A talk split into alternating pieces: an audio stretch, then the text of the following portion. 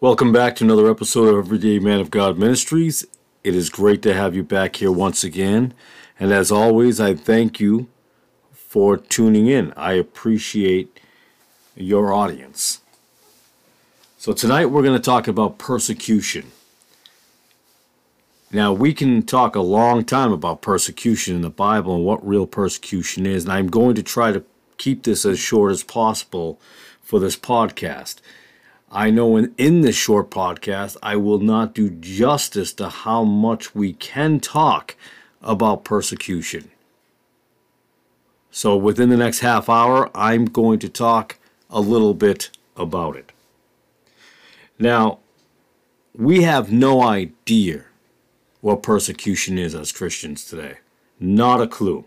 We do not have a clue. We're mocked, we're made fun of a little bit. We get poked fun of, teased. But that's nothing.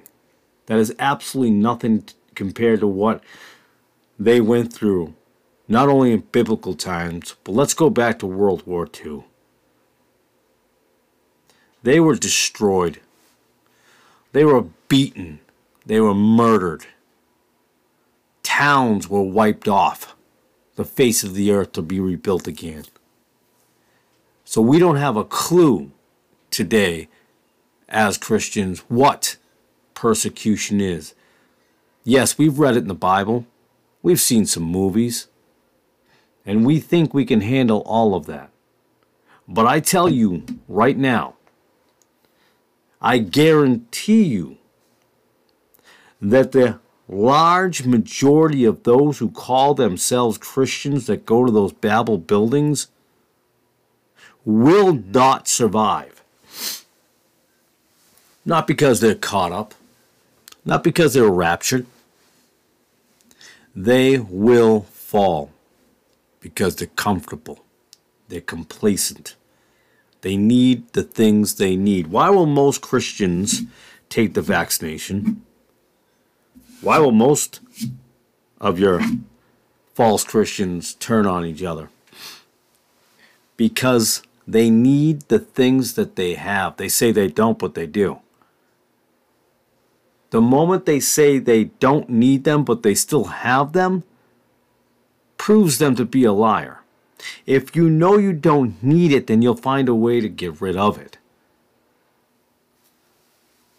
Whether it be a brand new 2021 truck or vehicle of any kind or giant $180,000 RV, you do not need those things. In fact, those people will barely be persecuted. Those are secular Christians. I talked a long time ago about secular Jews. But secular Christians, those who are nothing like real Bible believing Christians, those who truly follow the Word of God, you know, the Roman Catholics always, you know, it's a joke to a lot of Catholics. They got what, a, three times a year they show up.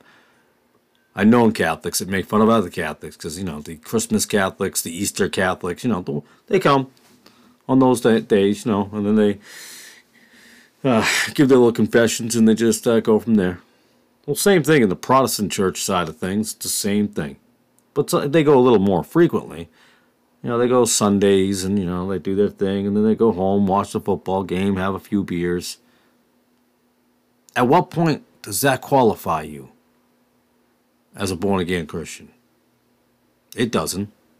Now, I believe that some were honest and earnest in when they tried to live a godly life. And we've talked previously about discipleship. That's because, uh, you know, you, you had a few prayers, you came to the altar, but there was no one there after that. Tumbleweeds were blowing through town. And that's a huge problem. But let us try to stay on course as I often veer off.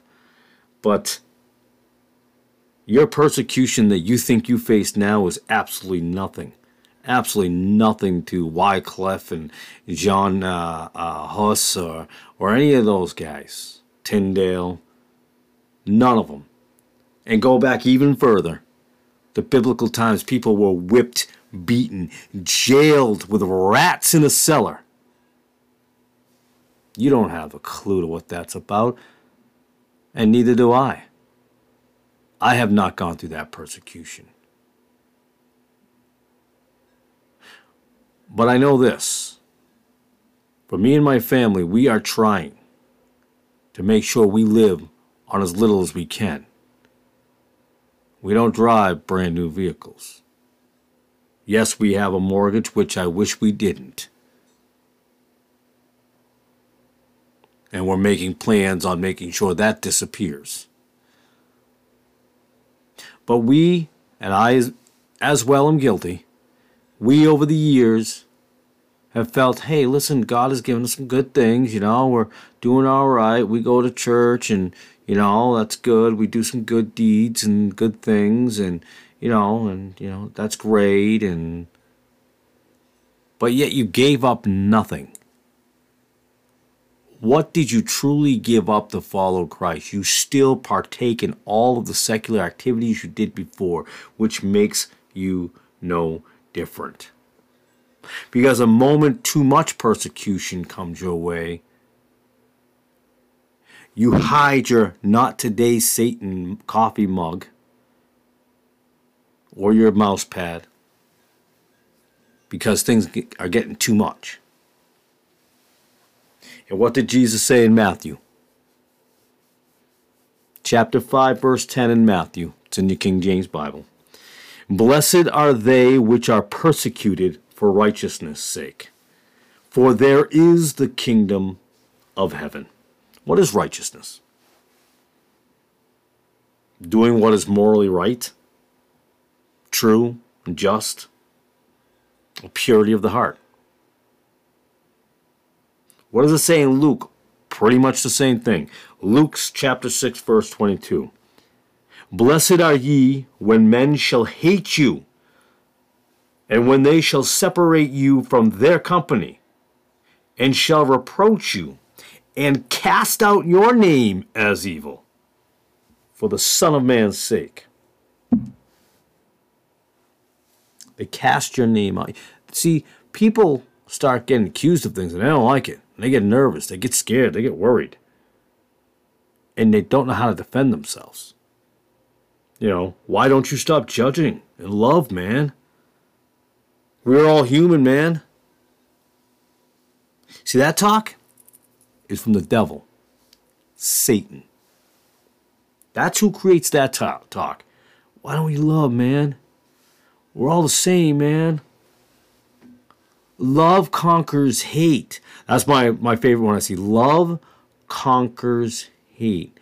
Who are you loving? What are you loving? What is, what is it that you hate? See, I hate sin. God hates sin. So is God incapable of love? You see how that doesn't work? Love conquers hate.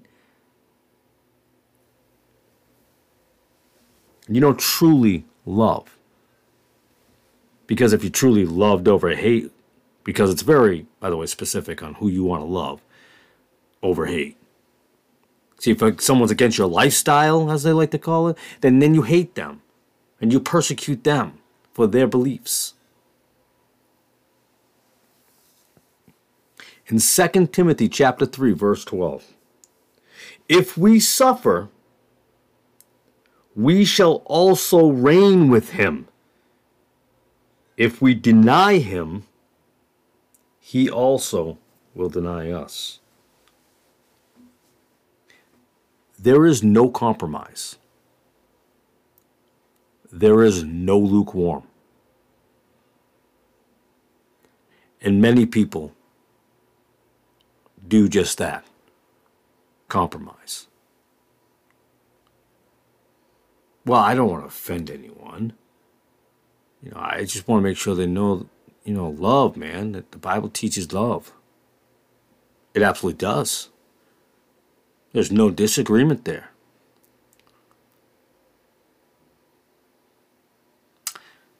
Now, I don't have it written down here or ready or pulled up on a screen or anything like that, but it comes to mind Revelations 3 chap uh, Revelation chapter 3 verse 19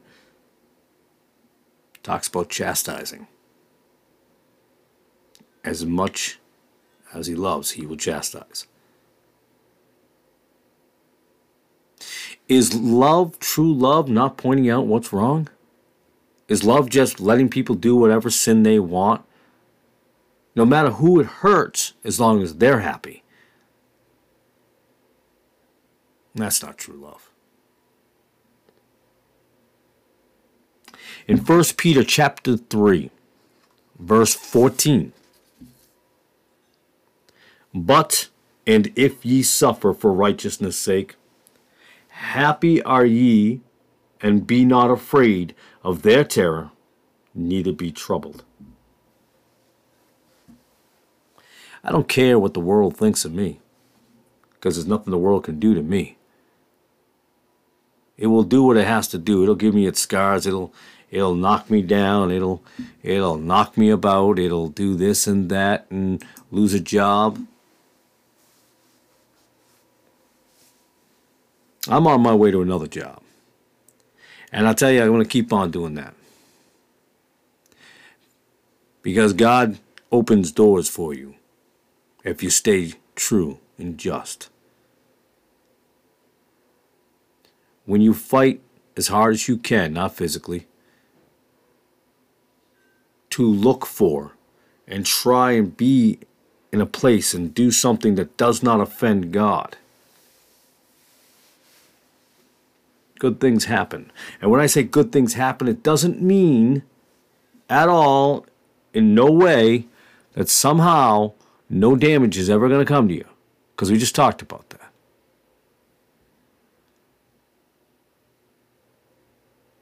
Romans chapter 12, verse 17 through 21. Recompense to no man evil for evil Provide things honest in the sight of all men. If it be possible, as much as lieth in you, live peaceably with all men. Let's stop there for one moment. It doesn't say, no matter what. It doesn't matter. Don't leave. Just stay with. Uh, la, la, la, yeah, maybe I shouldn't have done the. Uh, la, la, la. If it be possible. But sometimes, what also does the Bible say? Dust off your feet and move on. It doesn't say live peaceably with all men and just try to stay there.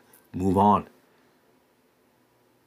Because your peace will not work with them and it's time to move on. The next verse, chapter, uh, I'm sorry, verse 19. Dearly beloved, avenge not yourselves, but rather give place unto wrath, for it is written, Vengeance is mine. I will repay, saith the Lord. Now, there are many times that we feel that we should get revenge or uh, get back at someone or somehow set them up or because of what they did to you. Why? They're not important enough. They don't mean enough. The Word of God does. Following Christ does living the Bible does. Your family, when I say your family, I mean your, your children, your husband, your wife. These other people, their iniquities will be dealt with a lot harsher than you ever could. They've already written their end, so to speak. Verse 20 Therefore, if thine enemy hunger, feed him. If he thirst, give him drink. For in so doing thou shalt heap coals of fire on his head. Your kindness will build so much guilt on them. The worst thing people hate is love. What do I mean by that? Some people are driven crazy by the fact that they can't drive you crazy. And no matter what they do, and anger and spite to you, you just keep on smiling. Tell them a blessed day and you're going to keep on praying for them. That drives them crazy. They have no idea what to do that because most people return hate with hate. But don't fall into that trap.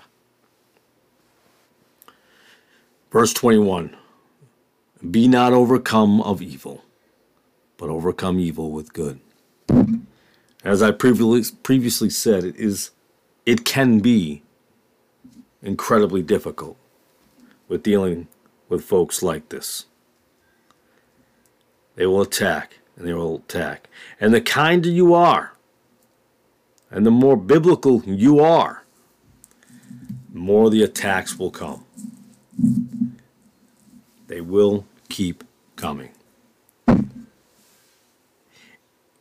Now, this next verse, uh, 2 Corinthians chapter 4, 8 and 9. When I read this scripture, I, reminded my, I, I remind myself each day, almost each day, of the craziness of this world, even know that I know it was supposed to be this way. Verse 8 We are troubled on every side, yet not distressed. We are perplexed, but not in despair, persecuted, but not forsaken, cast down, but not destroyed. So when I read that scripture,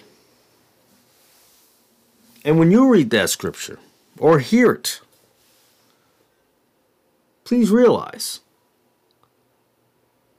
we are not immune to struggles. We are not immune to persecution.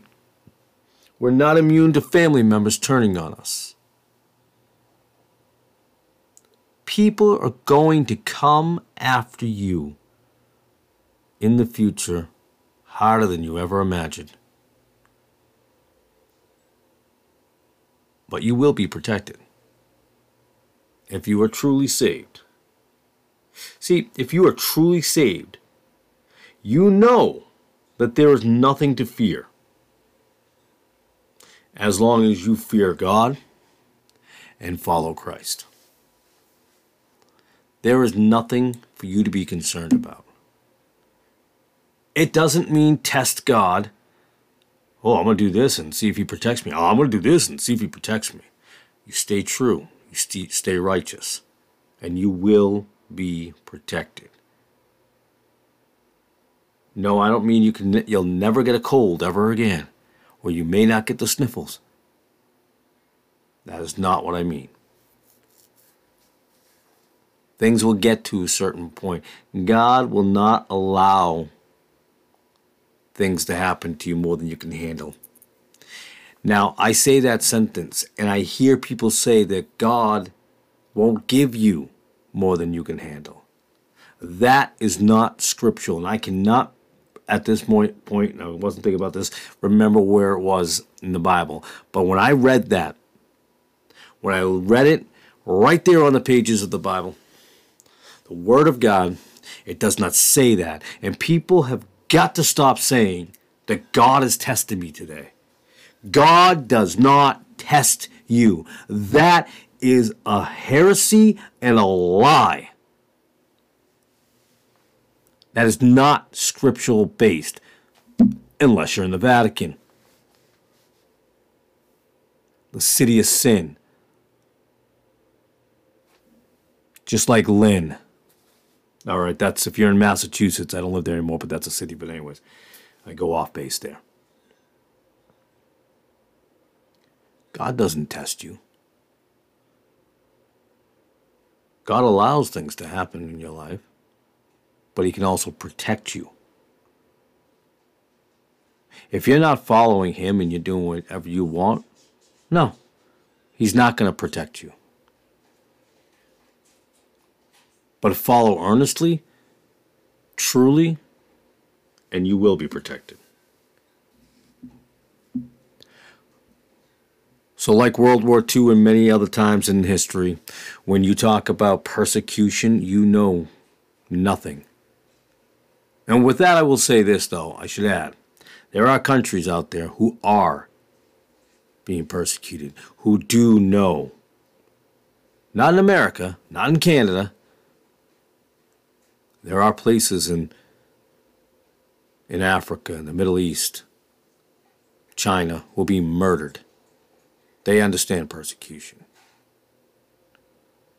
But you Christians, your women in your pants, along with your husband in his pants,